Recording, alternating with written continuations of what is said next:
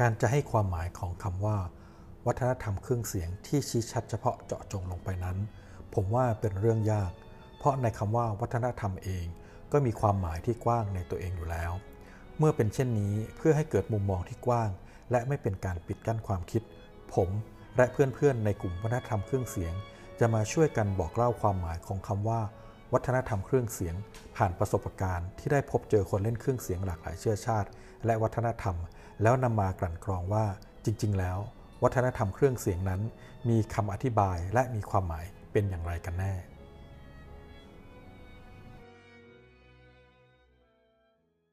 สวัสดีครับผมปริศนะกัญจา จากพอดแคสต์วัฒนธรรมเครื่องเสียง วันนี้วันที่ 9 มกราคม พุทธศักราช 2564 สำหรับเรื่องราวที่จะคุยกันในวันนี้ เกี่ยวกับกระบวนการความคิดที่จะนำเราเข้าไปสู่ ดนตรีครับสำหรับคนเล่นเครื่องเสียงนะครับ เรามีกระบวนการ แล้วก็มีความคิดนะครับ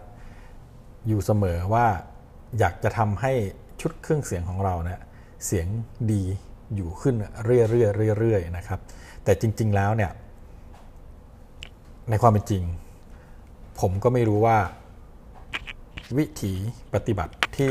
เราคุ้นเคยกันมานั้น มันจะถูกหรือจะผิดอย่างไรนะครับ แต่ผมมีกรณีกรณีหนึ่งนะครับ ที่ได้ไปอ่านหนังสือ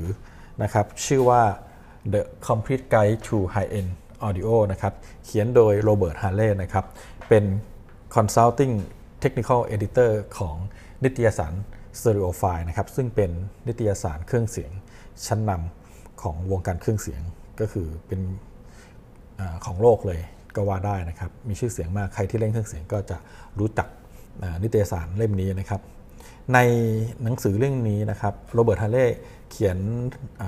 ความรู้ต่างๆ ไว้มากมายนะครับ เกี่ยวกับกระบวนการการเล่นเครื่องเสียงนะครับ โดยเฉพาะโฟกัสไปที่เรื่องของเครื่องเสียงไฮเอ็นนะครับ แต่มีบทความบทความหนึ่งนะครับ ในนั้นที่แทรกอยู่ชื่อบทความว่า Between the Ears นะครับ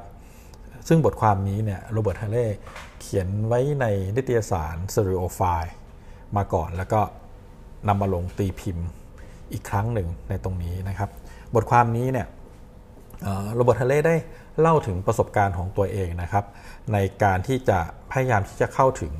ดนตรีนะครับ แต่กลับพบว่าการเข้าถึงดนตรีของ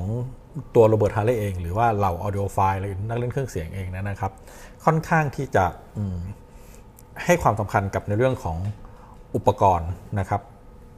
มากมากจนบางครั้งเนี่ยลืมไปว่า ดนตรีที่แท้จริงนั้นคืออะไรนะครับ ผมจะขอเกริ่นนะครับ หรือว่ายกข้อความบางข้อความของ Robert Harley มาเล่าสู่กันฟังนะ Robert Harley เขียนไว้ว่านะครับ เรา audiophile นะครับพยายามที่จะหาวิธียกระดับประสบการณ์ในการฟังเพลงจากชุดเครื่องเสียงอยู่เสมอนะครับไม่ว่าจะเป็นการอัปเกรด pre-amp เครื่องเล่นดิจิตอลเนี่ยที่จะถูกนำไปเปรียบเทียบกันนะครับหรือว่าเครื่องเล่นแผ่นเสียงก็จะปรับโน่นปรับนี่นะครับสายลำโพงก็จะฟังทดสอบกันแล้วฟังกันอีกนะครับหรือแม้แต่การตะเวนไปฟังตามร้านขายเครื่องเสียงนะครับ แล้วก็รวมไปถึงว่าการอ่านนิตยานนิตยสารเครื่องเสียงนะครับ ก็รวมอยู่ในนั้นด้วยนะครับ ทั้งหมดเนี้ยพูดง่ายๆว่าเป็นภารกิจนะครับเพื่อให้ได้ใกล้ชิดกับดนตรีมากขึ้นนะครับ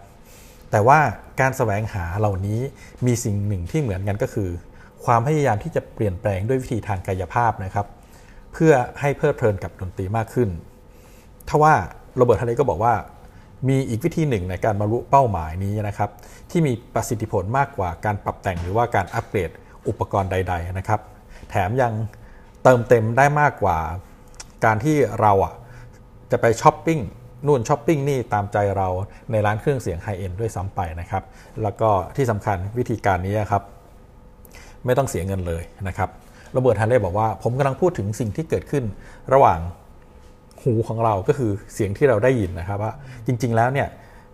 มันไม่ใช่แค่เสียงที่มากระทบกับหูนะครับ เราเนะ่ยมันมีความสามารถในการที่จะแยกแยะอะไรต่างๆ มากมาย แต่ในขณะเดียวกันเนี่ยเรากับขาดความสามารถในการกำจัดความคิดฟุ้งซ่านนะครับ และปล่อยให้ดนตรีพูดกับเราพูดง่าย ๆ ว่าเเราไม่เราไม่ให้ดนตรีพูดกับเรา แต่ในขณะที่เราฟังดนตรีนั้น หัวของเราอะก็คิดไปนู่นไปนี่ไปนั่นนะครับ ซึ่งมันทำให้ส่งผลอิทธิพลนะครับต่อการเข้าถึงดนตรีจริง ๆนะครับเขาก็บอกว่า คุณเคยสงสัยหรือเปล่าว่าทำไมในซิสเต็มเดียวกันนะครับในอัลบั้มเดียวกันเนี่ยการที่เราจะ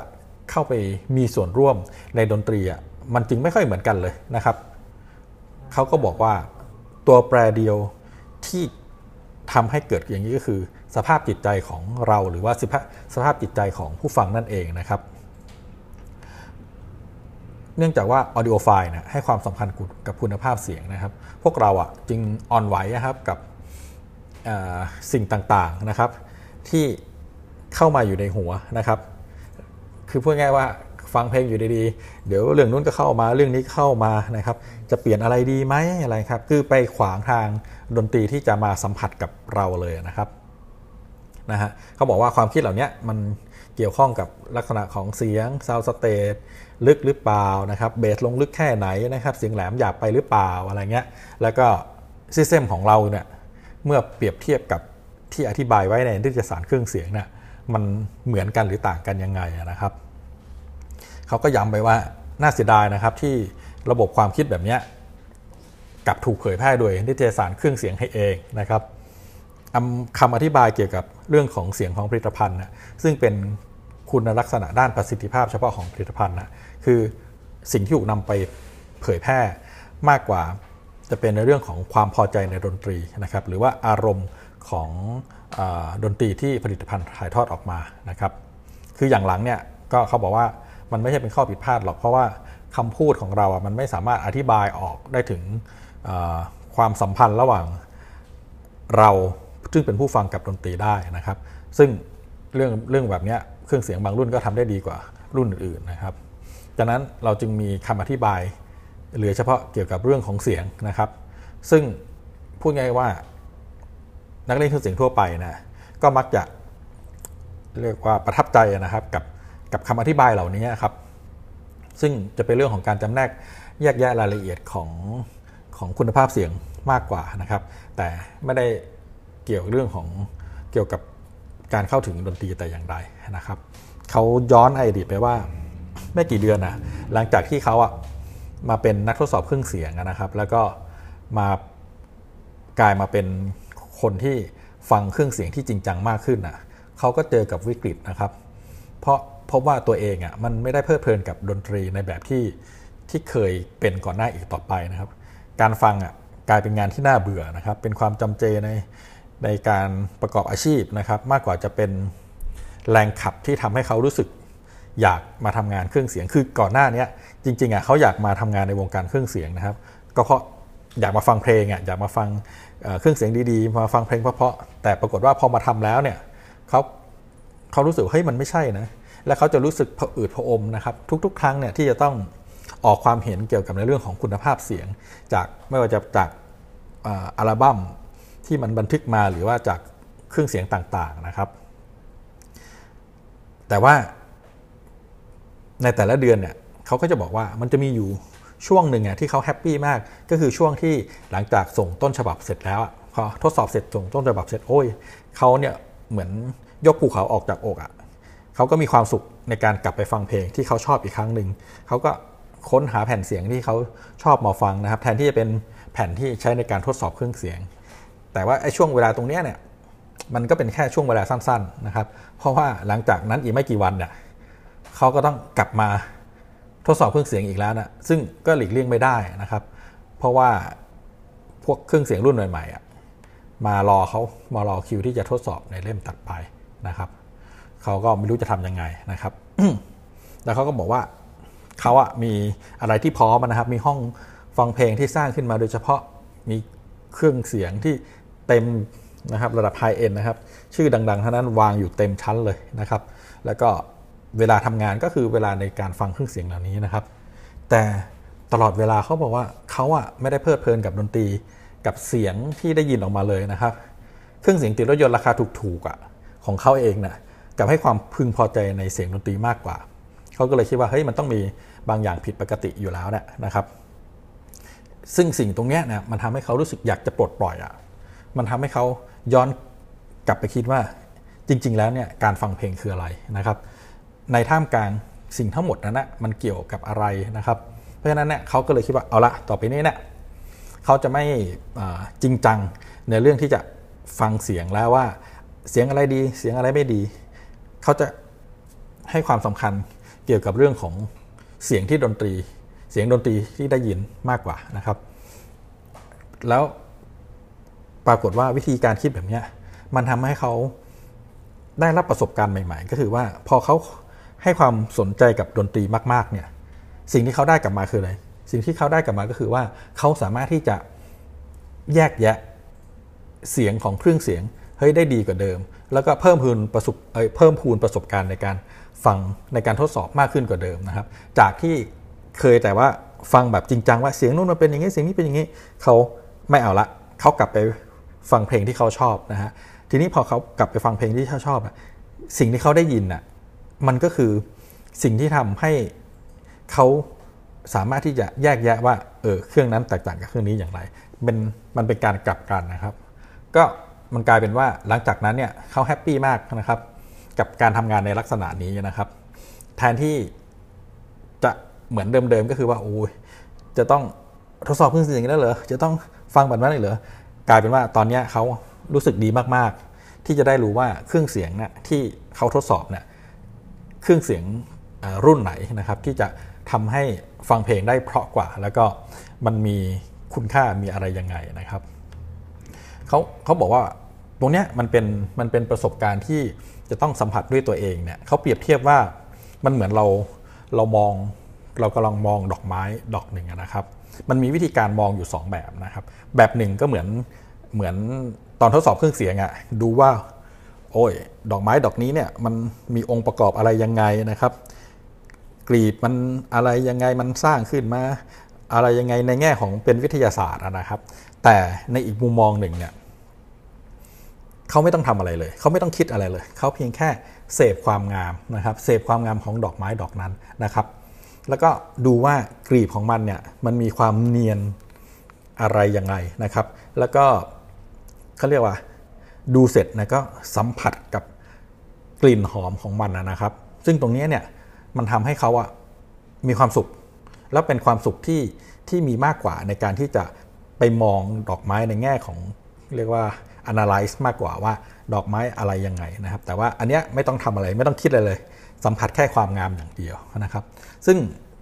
กระบวนการตรงนี้เนี่ยท้ายที่สุดเนี่ยเขาก็เอามาประยุกต์ แล้วก็เอามาอธิบายว่า จริงๆแล้วเนี่ยนะครับในการในการฟังเครื่องเสียงของเราเนี่ยเราสามารถที่จะผนวกในเรื่องของเสียงกับดนตรีเข้าไปด้วยกันได้นะครับ คือไม่ได้ต้องแยกแยะว่า ฟังเสียงเสียงเสียงเสียงเสียง อยากให้เสียงดีขึ้นดีขึ้นนะครับ หรือว่าคอนเซนเทรตกับดนตรีนะครับ แต่ทั้งหมดเนี้ยเขาบอกว่าวิธีการอย่างเดียวก็คือว่าไม่ต้องคิดอะไรในหัวเลยนะเวลาฟังเพลงนะครับ ให้ความสุขของเสียงดนตรีอะ เข้ามาสู่ เข้ามาสู่จิตใจของเรานะครับซาบซึ้งกับดนตรีนะครับ แล้วหลังจากนั้นเนี่ยไอ้พวกเสียงต่างๆ เหล่านั้นอะในการแยกแยะมันจะเกิดขึ้นโดยอัตโนมัตินะครับ ซึ่งเขาบอกว่าเออมันเป็นอะไรที่มันค่อนข้างขัดแย้งกันนะ คือปกติเนี่ยเราจะต้องอสนใจเรื่องของเสียงก่อนนะ เสียงนั้นมันเป็นอย่างนี้ใช่ไหมครับ เสียงนี้เป็นอย่างนั้น เบสมันเป็นอะไรยังไง วิติ image sound set เป็นยังไง แล้วถึงจะเข้าไปสู่ดนตรี แต่วิธีการที่โรเบิร์ตฮาร์เล่ บอกไว้ว่าไม่ต้องไปสนใจเรื่องเสียงนะครับ ฟังเพลงก่อนนะครับ แล้วพอคุณทราบซึ้งกับเพลงเนี่ยแล้วคุณจะได้ยินเสียงต่างๆ เหล่านั้นเอง ซึ่งตรงนี้เป็นประสบการณ์ที่เรียกว่าเกิดขึ้นกับตัวผมเองด้วยเหมือนกันนะครับ ตอนที่เราทำงานเนี่ยเราทดสอบเครื่องเสียงเนี่ยเราจะมีความรู้สึกว่าเออเราจะต้องฟังเนี่ยทุ้มกลางแหลมนะครับมิติ image sound state ซึ่งถือว่ามันเป็น เป็นมาตรฐานนะครับในเรื่องของการทำงานในการทดสอบเครื่องเสียงนะแผ่นที่เลือกมาฟังก็ต้องเป็นแผ่นที่คิดว่าบันทึกคุณภาพเสียงดี ซึ่งสามารถที่จะเปิดเผยศักยภาพของเครื่องเสียงต่างๆ สายต่างๆ อุปกรณ์ต่างๆ ได้นะครับ แต่จริงๆแล้วเนี่ยในทางกลับกันนะครับ พอประสบการณ์ผ่านไปเยอะๆเนี่ยผมเลือกอันนี้ผมหมายถึงนายปิศนานะครับ ไม่ใช่โรเบิร์ตฮาร์เล่นะครับ ผม กับเลือกเพลงที่ผมชอบมาฟังนะพอเลือกเพลงที่ผมชอบมาฟังเสร็จพอผมรู้สึกดื่มด่ำเข้าไปในเสียงดนตรีปุ๊บเนี่ยประสาทสัมผัสเนี่ยมันจะสามารถที่จะแยกแยะเสียงต่างๆ เหล่านั้นได้มากขึ้นนะครับ ยกตัวอย่างอย่างล่าสุดเนี่ยผมเอาแผ่น CD The Four Seasons นะครับมาเปิดนะครับ ก่อนหน้านี้เมื่อในการฟังทดสอบเครื่องเสียงเราก็จะโฟกัสว่าเสียงไวโอลินมันจะเป็นยังไงใช่ไหมครับมิติ ของกลุ่มคนเล่นเนี่ยมันจะอยู่ตรงไหนอะไรยังไงปุ๊บเนี่ยมันมันทำให้เขาเรียกอะประสาทอะมีความเครียดนะครับ แต่ว่าพอเปลี่ยนกระบวนการฟังปุ๊บฟังที่เสียงดนตรีปุ๊บพอฟังที่เสียงดนตรีปุ๊บคราวนี้ผมมีความสุขในเรื่องของการฟังนะครับแล้วสิ่งที่ตามมาคือผมสามารถได้ยินรายละเอียดของ